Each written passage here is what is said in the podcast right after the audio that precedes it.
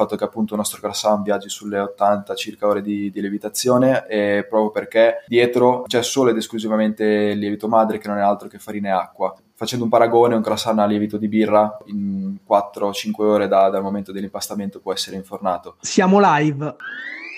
Benvenuti! State ascoltando Juicy Tap.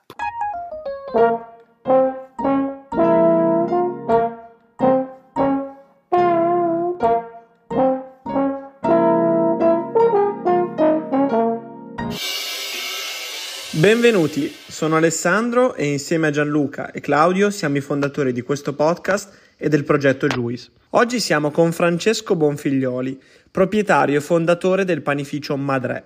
Francesco è innanzitutto l'ospite più giovane intervistato in 104 episodi e con lui parleremo di pane, della sua visione legata alle fermentazioni, ai lieviti, ai grani quindi di panificazione a 360 gradi e ovviamente parleremo del suo splendido progetto imprenditoriale in provincia di Bologna. Francesco, è davvero un grande piacere averti qui, benvenuto su Juicy Tap. Ciao, ciao ragazzi, grazie dell'opportunità. No, grazie a te per aver accettato il nostro invito, eh, conosci il format, quindi la prima domanda è sempre una tua presentazione, una presentazione dell'ospite, quindi dici un po' chi è Francesco Bonfiglioli. Certo, intanto mi premeva farvi complimenti per, per il format che, che, state portando, siete i miei compagni di lavoro durante le notti, quindi davvero complimenti.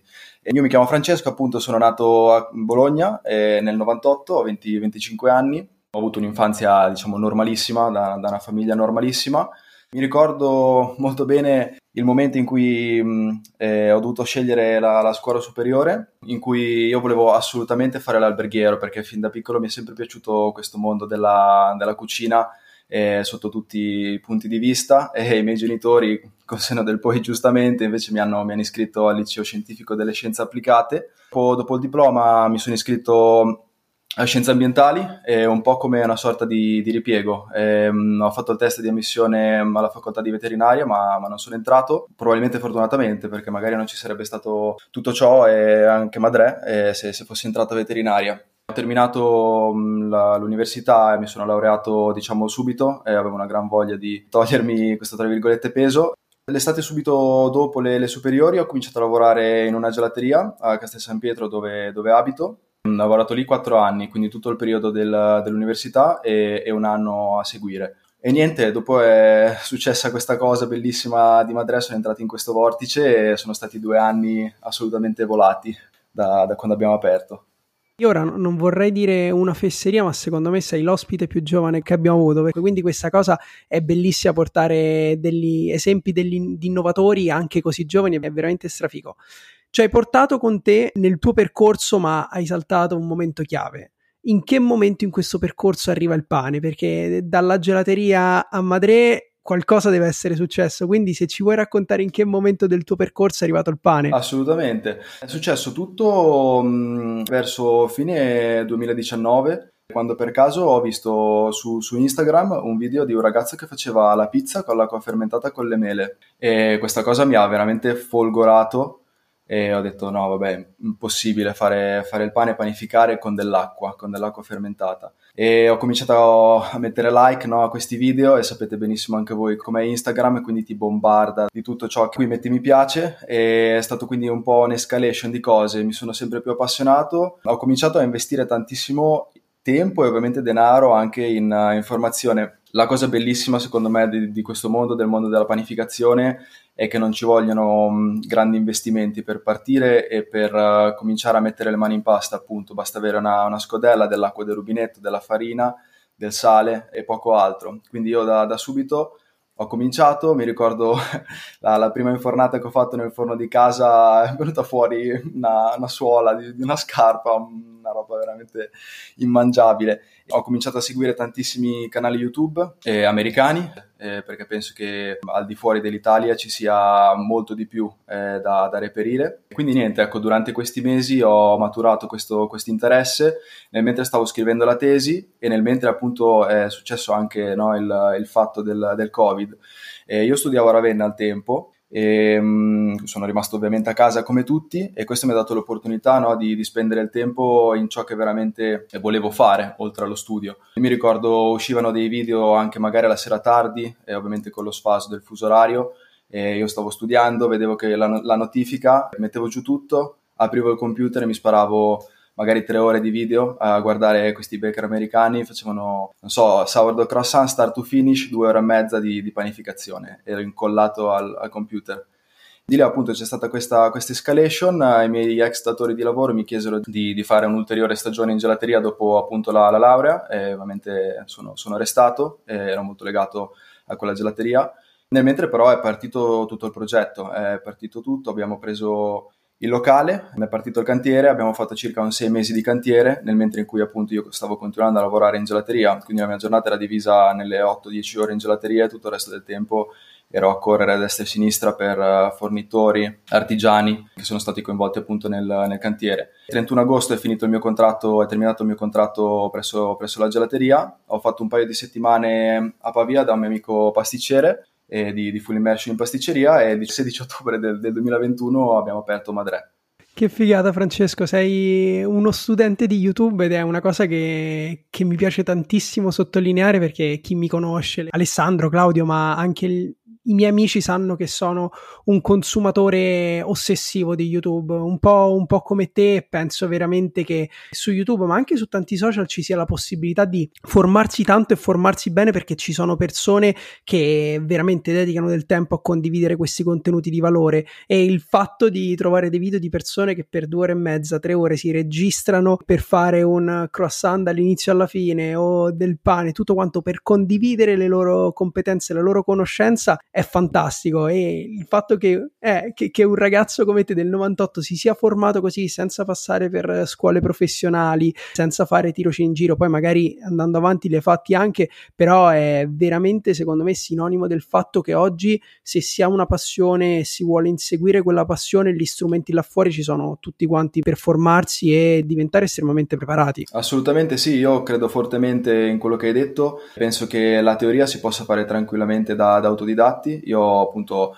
ho investito tantissimo nel, nel, nell'acquisto di, di, libri tecnici, puramente tecnici, quindi senza immagini, senza sproloqui, solo tecnica del pane. I miei amici per, um, per la laurea mi, mi, hanno regalato un volume di, di, sette libri sulla panificazione, quello che penso sia uno dei, dei più importanti attualmente, da un valore molto alto e anche economico ovviamente e quindi sì, sì, sì, è importantissimo. La, la, pratica poi si fa, penso che si possa fare anche da soli. Fantastico. E arriviamo a oggi. Ci hai raccontato che nel 2021, a ottobre del 2021, hai fondato Madre, che cercandolo su Instagram si legge che Madre è una fucina sensoriale. Quindi quello che ti vogliamo chiedere è di un po' raccontarci il progetto e poi di dare un significato a queste parole, fucina sensoriale, da che cosa deriva e qual è l'idea che tu avevi quando hai iniziato questo progetto. Madre è, ovviamente nasce dall'idea di, in una sola parola, esprimere tutto quello che noi facciamo dietro a quel laboratorio. Siccome noi usiamo esclusivamente lievito madre come, come agente lievitante in tutti i nostri prodotti, madre, lievito madre, mi piaceva eh, l'accento spostato e quindi madre. Fucina Sensoriale nasce con uno dei miei migliori amici, Jacopo, nel momento in cui abbiamo stilato il business plan. Volevamo introdurre uno spin-off dopo, dopo Madre e abbiamo pensato che cosa possiamo aggiungere che non scada nel banale bottega, laboratorio, no? Quindi la fucina che cos'è? La fucina è il laboratorio del fabbro, che è per tantissimi aspetti simile al nostro laboratorio, richiama quindi le alte temperature, l'artigianalità, il sudore, la, la, voglia di fare, la grinta, la forza. Questo per quanto riguarda Fucina. Sensoriale invece perché a differenza eh, della maggior parte de- dei nostri colleghi, noi abbiamo un laboratorio completamente a vista. E diciamo che il nostro negozio è suddiviso in un quarto di punto vendita e tre quarti di laboratorio, appunto completamente a vista, sensoriale proprio per dare al cliente che entra un richiamo a tutti i cinque sensi, quindi con la vista, l'olfatto, il tatto no? nel, nel toccare i prodotti, che più ne ha più ne metto ovviamente. Com'è strutturata oggi l'attività? Prima di iniziare la registrazione ci raccontavi un po' delle, degli orari e delle giornate lavorative, però portaci un po' dentro questa fucina sensoriale, quante persone siete, come siete suddivisi, che tipo di prodotto fate, insomma, per uh, visualizzarla un po' meglio. E noi siamo nati in tre, eh, ad ottobre mm, eravamo io, eh, Gianluca e Arianna, attualmente siamo in quattro con anche Leonardo e volevo spendere due parole mh, mm, verso verso i miei collaboratori per uh, ringraziarli e far capire um, quanto anche loro credano in questo progetto. Arianna um, è stata una mia collega nella, nella gelateria, dove ho lavorato per quattro anni, abbiamo lavorato insieme da, da, da, da Gusto Antico e ci siamo spostati poi successivamente da, da Madre. Ha lasciato un contratto a tempo indeterminato per seguirmi in questo progetto folle perché noi non avevamo assolutamente nessun tipo di, di certezza. Io non vengo da questo mondo, la mia famiglia non fa questo, quindi per noi era tutto nuovo, non sapevamo veramente a cosa saremmo andati incontro. Gianluca invece l'ho conosciuto quasi per caso, nell'estate precedente dell'apertura. Lui è un forte cuoco, anche lui non aveva mai toccato l'arte bianca e quindi davvero li vorrei ringraziare per avermi seguito in questo progetto.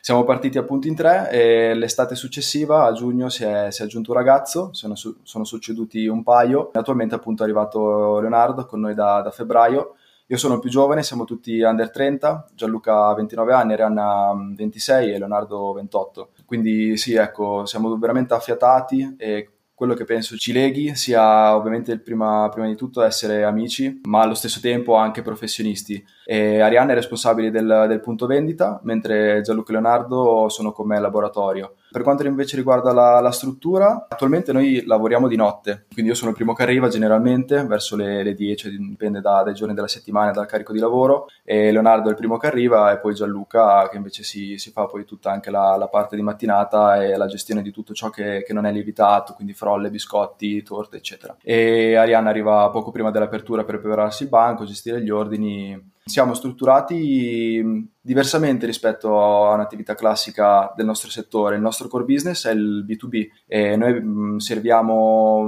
per noi tante, per qualcun altro magari poche, ristoranti, hotel, botteghe e rivendite. Quindi facciamo una parte di B2B che è il grosso del nostro fatturato e una parte ovviamente di B2C con, con il banco. Siamo eh, fornitori di appunto ristoranti principalmente localizzati su Bologna, qualcuno anche verso la Romagna, ma per, gest- per situazioni logistiche preferiamo spostarci sempre di più verso, verso Bologna e verso l'Emilia. Il primo, diciamo in assoluto, di cui possiamo vantarci di più sono stati i ragazzi dei Portici, e al tempo c'era Gianluca Renzi a capo della cucina, quindi l'unico, l'unico stellato di, di, Bologna, oltre ai ragazzi di Aimè, eh, che sono miei, miei, fratelli. Attualmente stiamo servendo anche loro perché hanno avuto qualche piccolo problema all'interno del laboratorio e non riuscendo a produrre pane e focacce, appunto li, li stiamo momentaneamente aiutando abbiamo avuto l'opportunità di entrare anche da oltre e Lorenzo Costa mh, è per me mh, direi tutto, da un fratello più grande a un amico a un padre. Ci siamo conosciuti una, circa un paio di anni prima che io aprissi, non so per quale motivo mi ha preso sotto la sua ala e mh, diciamo che Madre è qui e è stato realizzato anche sicuramente grazie, grazie a lui e a tutto ciò che mi ha, mi ha donato. Siamo entrati appunto da, da, oltre, da lui e Daniele, successivamente Trattoria da me, Camera con Vista e siamo dentro anche al Majestic, l'ex Baglioni, qualche ristorante invece più piccolo nella nostra zona, qualche cocktail bar locale appunto anche su, su Imola. Wow, wow, Francesco. Ci hai raccontato del, della struttura e la domanda che ti faccio adesso è sempre legata al pane, ma un po' più filosofica. Nella vostra descrizione, andando sulla pagina Instagram, sul sito, eh, si leggono alcune parole chiavi, che sono quelle di fermentazione, lieviti selvaggi, grani biologici macinati a pietra. Sono dei temi che hai già toccato raccontandoci il progetto, ma ti andrebbe un po' di approfondire questa, quella che è la tua filosofia di panificazione, che è comunque interessante perché è una, una filosofia di un autodidatta, tra, tra virgolette, non, non, hai avuto un maestro della panificazione da cui hai studiato, da cui hai lavorato, quindi secondo me è interessante approfondire questo tema. Assolutamente. Quando ho aperto mi sono chiesto mh, che cosa posso fare nel mio piccolo, siccome io credo molto nelle questioni ambientali, sono vegetariano ormai da, da sei anni e Madrello è, cosa posso fare nel concreto per creare qualcosa di, di, bello e di sostenibile. Il mondo della panificazione è veramente fantastico sotto questo punto di vista perché un pane è fatto di tre ingredienti, farina, acqua e sale, e lievito madre, che però appunto è farina e acqua. Quindi che cosa ho fatto? Ho ricercato quella che per me era la materia prima più spontanea e più vicina al nostro laboratorio, più sostenibile e, e più bella. Noi tuttora ci riforniamo da una piccolissima azienda agricola situata a Medicina, il mugnaio si chiama, si chiama, Stefano. La particolarità di questa piccola azienda agricola, di questo molino, è mm, che lui utilizza solamente grani biologici coltivati in loco e il molino è proprio all'interno dei campi, quindi non, non ci sono trasporti successivi dopo la raccolta del grano, che viene quindi macinato, parte tutto da una macina a pietra e c'è una piccolissima raffinazione, ma sostanzialmente viene mantenuta l'inte- l'integrità del chicco. E al giorno d'oggi è una particolarità veramente, veramente per me fantasmagorica perché trovare farine che mantengano tutte le proprietà del chicco è qualcosa di fuori da, dalla mia concezione, nel senso di trovare nella farina l'endosperma, il germe e la famosa crusca, che nelle produzioni industriali vengono scartate queste ultime due, la, il germe e la crusca. Per cui appunto sicuramente una ricerca di una materia prima che fosse locale ma che fosse lavorata bene, lavorata da, da persone. E io amo parlare con i miei fornitori che sia la farina, che siano le verdure che utilizziamo sulle focacce o negli altri lievitati. Anche qui c'è un tema molto interessante, eh, noi ci riforniamo eh, solamente da um, contadini appunto a noi vicini. Abbiamo creato questo rapporto per cui eh, a fine settimana, quando loro hanno smaltito il grosso della, della loro produzione mh, con i clienti privati o, o con le aziende, le rimanenze quindi magari prodotti che un ristorante non prende perché non sono pomodoro, magari hanno un puntino, la zucchina un po' più piccola, un po' più grande.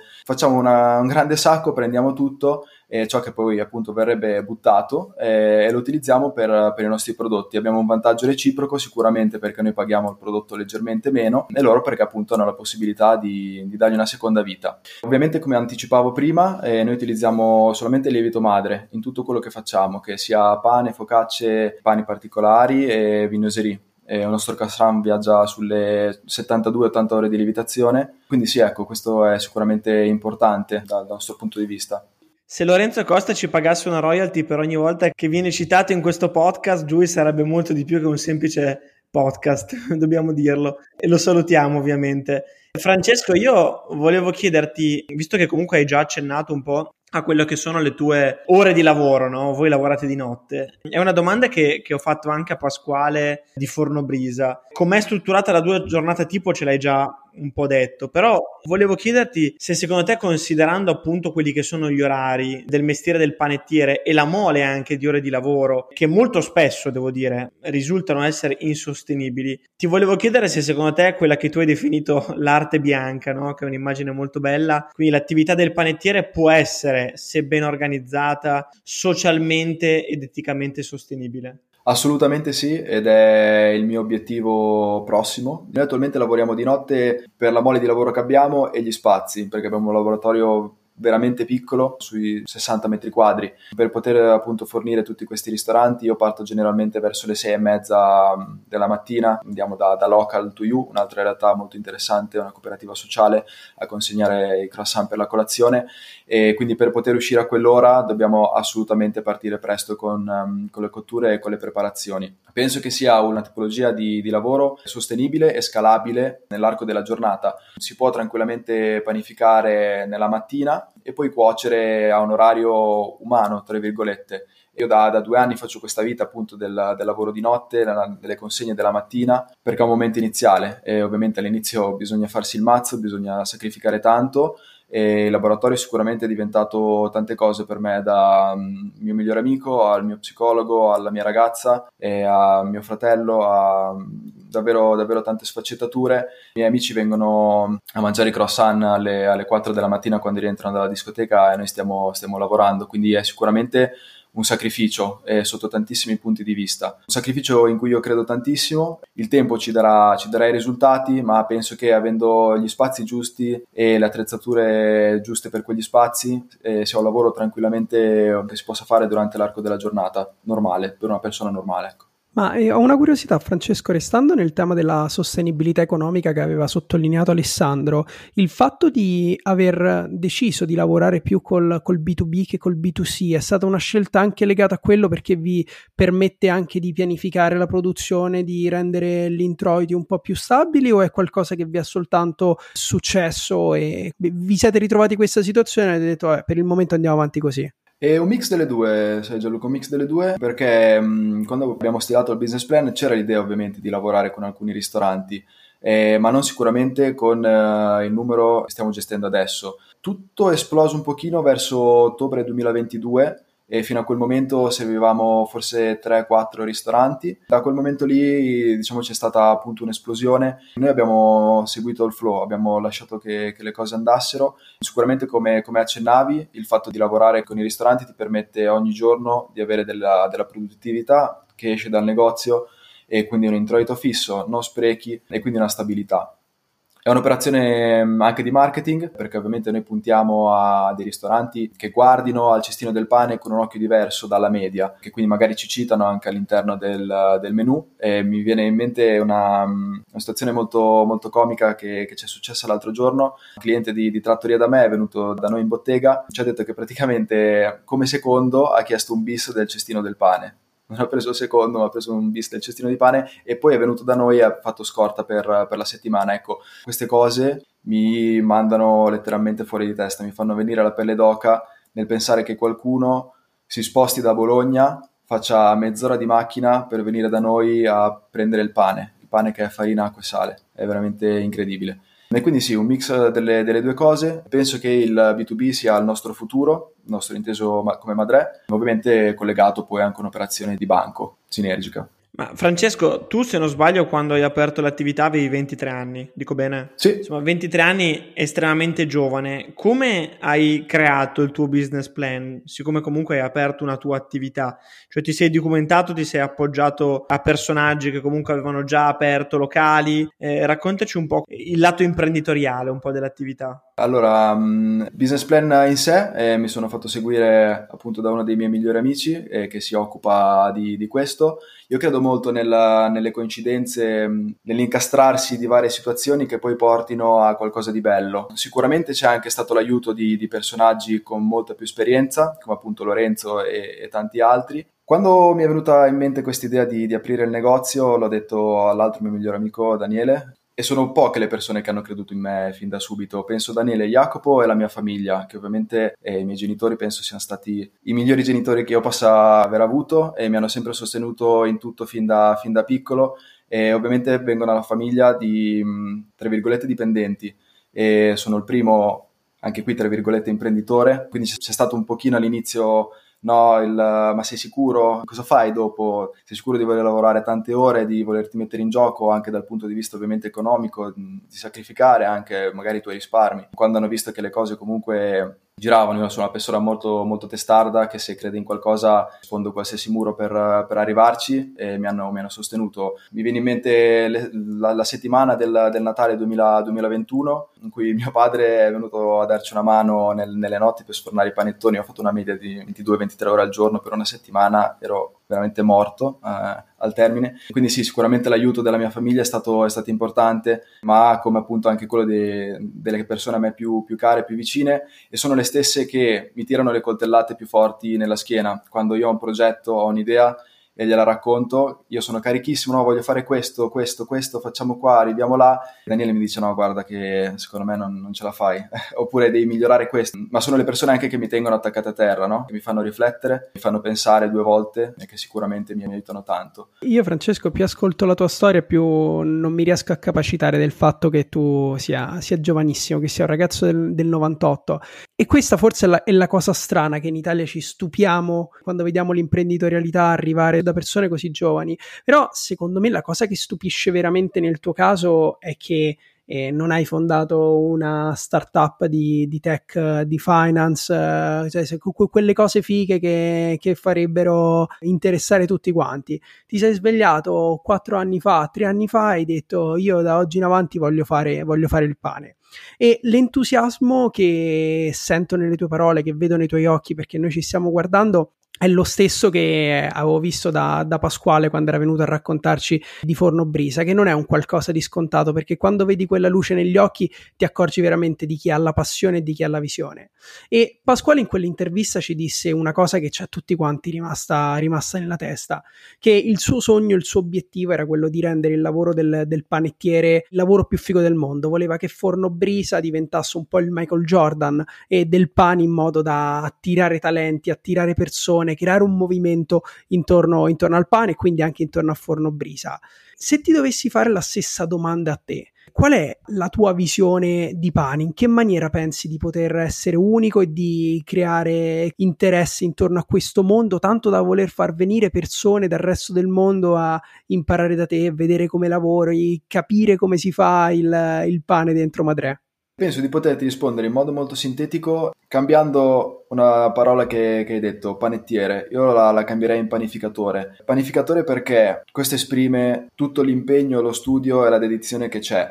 La, la facoltà che io, che io ho frequentato, scienze ambientali, mi ha dato la possibilità di studiare a fondo tutti i processi che avvengono al di sotto di ciò che noi vediamo e quindi a livello microscopico um, di, proprio della fermentazione, no? delle reazioni chimiche che avvengono durante la fermentazione che non è altro che una scomposizione di, di zuccheri in zuccheri più semplici. Questo tipo di, di approccio, secondo me, è ciò che, che, rende unico il lavoro che facciamo non noi Madre, ma tutte quelle persone che, che appunto possono essere definite panificatori e quindi portare un, qualcosa di diverso, eh, di non mettere il sale nell'impasto quei 20 grammi perché te l'ha detto il nonno o il papà che, che panettiere anche lui, ma mettere 20 grammi di sale perché sai che se ne metti 25 ottieni quel determinato risultato che per te non, non va bene o comunque non è quello che cerchi. Sicuramente c'è tanta voglia, fame di far capire alla gente appunto che, che, non siamo più negli anni 50 in cui si fa il pane perché si lavora di notte e perché si guadagna tanto, ma perché siamo veramente innamorati di quello che facciamo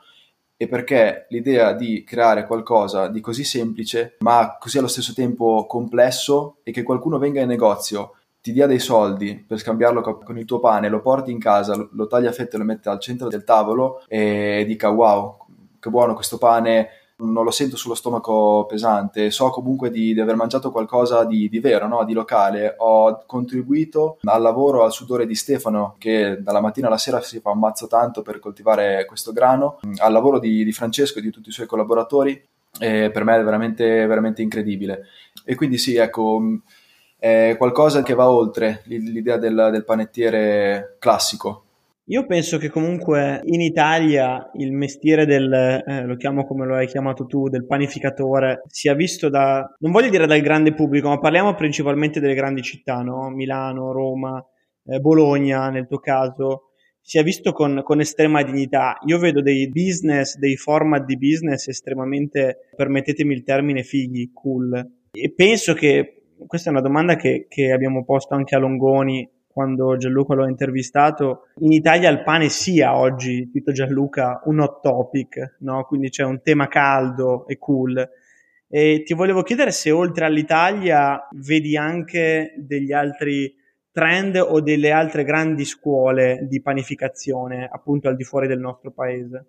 Condivido appieno questo discorso perché secondo me ad oggi il panificatore, tra virgolette, vale tanto quanto un ingegnere, proprio perché c'è uno studio dietro, non, non si mette lì la notte e fa le cose perché qualcun altro gli ha detto di farle, ma proprio perché le vuole fare in un determinato modo. E per rispondere alla tua domanda, assolutamente sì, eh, io sono fortemente appassionato del, di ciò che sta avvenendo principalmente in, in Austria, uno dei miei mh, guru è Josef Brott, panificatore per me fortissimo, austriaco, ha creato questa realtà adesso enorme, è arrivato ad avere più di 10 negozi a Vienna, quindi sicuramente in Austria sta crescendo tanto, ma come dicevi tu anche, anche in Italia.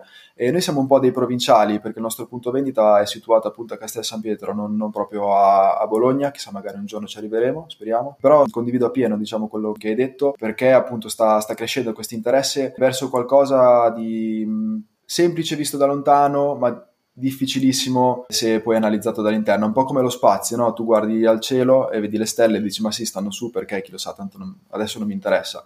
Quando poi ci vai dentro e cerchi di capire la, la, realtà dei fatti, ecco lì ti si apre un mondo, non ti basta più, no? Hai continuamente fame di capire, di voler sapere da, da dove viene una farina, chi l'ha prodotta, sì, ecco tutte le dinamiche che ci stanno dietro. Quando guardi l'estero guardi con fascino i panificatori da un punto di vista imprenditoriale o da un punto di vista delle, delle conoscenze della materia o entrambe le cose? Assolutamente entrambe le cose. Penso con una propensione verso il mondo imprenditoriale, perché appunto le, le competenze servono assolutamente, ma contornarsi forse è anche una, una fortuna io di essermi contornato di, di persone davvero volenterose mi permette di non pensare al negozio quando io non sono lì e questo poi ti dà la possibilità no, di eventualmente sviluppare anche altri, altri business e altri, altri, format, proprio perché le competenze è giusto darle, ma è giusto anche lasciare lo spazio alle persone e quindi poi potersi dedicare anche, anche ad altro. Probabilmente da quando ti è esplosa questa passione per la ripianificazione, se ho capito che tipo di persona sei, non ti sei limitato soltanto a studiare, ma avrai anche girato, assaggiato, magari sarai andato a visitare alcuni di questi maestri da cui ti ispiravi. Qual è stato il panificato o lievitato che ti ha sorpreso di più, che hai mai assaggiato? Quel pezzo di, di, di pane o di, di, qualcos'altro, diciamo, che viene da quel mondo lì, che quando l'hai messo in bocca hai detto wow, che cazzo ci sta qua dietro? E non perché l'abbia fatto io, ma il primo fa- pane che ho fatto con le farine di Stefano. Perché il bouquet aromatico che sprigionava quel pane, quella fetta di pane, dopo le 30 ore da quando ho iniziato a impastarlo, è stato qualcosa di veramente folgorante. Questo dal punto di vista un po' più passionale e dal punto di vista un po' più tecnico sicuramente la vignoserie. È una vignoserie fatta al 100% madre, è sicuramente uno dei nostri cavalli di, di battaglia il fatto che appunto il nostro croissant viaggi sulle 80 circa ore di, di lievitazione proprio perché dietro c'è solo ed esclusivamente il lievito madre che non è altro che farina e acqua. Facendo un paragone, un croissant a lievito di birra in 4-5 ore da, dal momento dell'impastamento può essere infornato. E questo cosa implica? Implica che noi è due anni che sfogliamo tutti i giorni e tutti i giorni siamo con l'acqua alla gola e io non dormo la notte a volte, no? Perché faccio dei cambiamenti, sperimento, proviamo, eh, cambiamo questa cosa, cambiamo quest'altra e, mm, e, il prodotto finale è fortemente influenzato da tantissime variabili, quale la temperatura, ovviamente la, la percentuale di, di zuccheri, e utilizzando queste farine così, tra virgolette, non tecniche, rende il tutto assolutamente difficile, ma assolutamente bellissimo. Allora, siamo quasi arrivati alla fine dell'intervista. Noi abbiamo sempre un'ultima domanda, che è un rito istituzionale nostro, che è il momento della piccola pasticceria ma è un rito anche la penultima domanda, cioè parlare di sogni e di progetti futuri. No? Mi sei sembrato estremamente ambizioso e la, e la cosa devo dire che, che, mi eccita parecchio, quindi non sempre questa domanda ha lo stesso sapore quando la poniamo al nostro ospite, penso che in questo caso sia estremamente interessante e affascinante quella che sarà la tua risposta. Però prima è, è, stato bellissimo guardarti negli occhi quando hai detto ho goduto come un matto quando una persona da Bologna è venuta nel mio locale perché da trattoria da me aveva apprezzato, aveva preso il tuo, il tuo prodotto come secondo e quindi lo era venuto a cercare eh, all'inizio no, della filiera. Ti piacerebbe che un giorno da tutto il mondo, non solo da Bologna, potessero venire nel tuo locale per il tuo prodotto? E a questa domanda aggiungo, ti piacerebbe replicare il tuo locale in altre città italiane nel mondo? E secondo te se il panificatore moderno può diventare più un imprenditore e quindi seguire più locali o deve necessariamente essere focalizzato sul singolo locale? Eh, assolutamente sì, penso che, um, che sia uno dei, dei, miei obiettivi principali. Come dicevo prima, secondo me è importante contornarsi delle, delle persone giuste e io ho avuto questa bellissima fortuna. Mm, generalmente seguo molto il flow delle cose che mi succedono. Non vivo tanto il, il traguardo, sotto certi punti di vista purtroppo, ma vivo il, il percorso. No? A, a, un metro dal traguardo io sono già di là, che penso a, ad altro, no? a qualcosa di, di, più grande. Mai avrei pensato di entrare a, dentro a ristoranti come appunto i porti Portici o all'Hotel Majestic o Trattoria da me, oltre, eccetera. Sono tutte cose che si sono susseguite per me, per caso, per fortuna, per uh, sacrificio. Abbiamo dei progetti nel futuro sia prossimo che anche un, un, po più, un po' più in là. Mi piacerebbe tantissimo poter aprire un nostro punto vendita in centro a Bologna, prima di tutto. Chi lo sa anche all'estero, sì, mi piacerebbe tanto. Penso che sia totalmente sbagliata l'idea di dover stare legati al, al proprio negozio. Secondo me questa, questa tipologia di pensiero nasce dal se non ci sono io le cose non vengono fatte come quando le faccio io. Sbagliatissimo, bisogna insegnare per delegare e delegare alle persone giuste e poter replicare in tutta Italia e in tutto il mondo. E prima di lasciare la parola a Gianlu per l'ultima e consueta domanda, volevo solo darti un consiglio non dall'alto della mia età, eh, perché ho 29 anni, eh, anzi ne ho 28, quasi 29, quindi però eh, conosco e mi relaziono co- con ristoratori da quando probabilmente ho 13-14 anni, quindi sono 15 anni di, di lunghe relazioni con imprenditori eh, all'interno di locali, quindi non necessariamente panificatori, ma comunque quello è il mondo.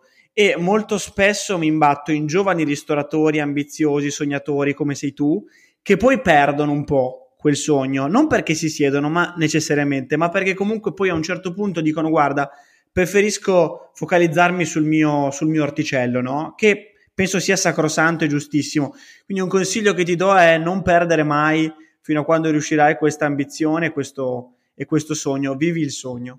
Grazie di cuore.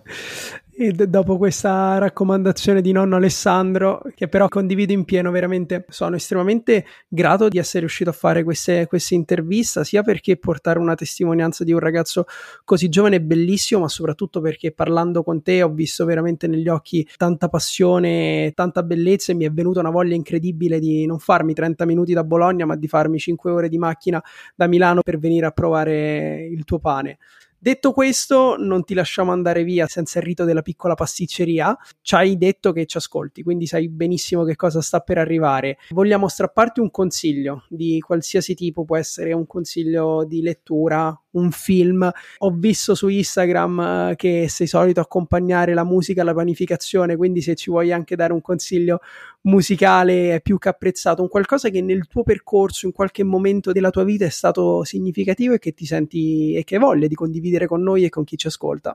Ho pensato tanto a questa, questa, domanda, ho cercato un libro, ho cercato una canzone, un artista, ma mh, mm, penso che la cosa più importante per me sia una frase che mi disse Daniele Bendanti, lo chef proprietario di, di Oltre, quando ancora non ci conoscevamo, penso io gli scrissi 6-7 anni fa, eh, gli scrissi su Instagram, gli dissi Daniele dammi un consiglio, ho bisogno di un consiglio, qualsiasi cosa per, uh, per partire, per, per, fare qualsiasi cosa nella vita. Lui mi disse una frase che mi rimase impressa, mi, mi si tatuò nella, nella testa. Lui mi disse credi sempre in te stesso perché non sempre gli altri lo faranno. E questa frase mi accompagna nei periodi, nei momenti di down ovviamente, nei momenti in cui ti sembra che, che tutto ti, ti stia cadendo addosso e ne succede una dietro l'altra. Io continuo a ripetermela come un mantra e devo dire che mi ha aiutato tantissimo e tuttora mi aiuta. Francesco, grazie mille, è stato un piacere incredibile conoscerti e questa volta più che mai veramente mi auguro che ci incontreremo molto presto per uh, provare il tuo pane e quell'emozione che ci hai raccontato assaggiando la prima fetta del, del, pane, del pane fatto con i grani di Stefano. Sarà un piacere, un grande abbraccio, a presto e grazie mille. Grazie mille a voi e vi aspetto ovviamente alla fucina.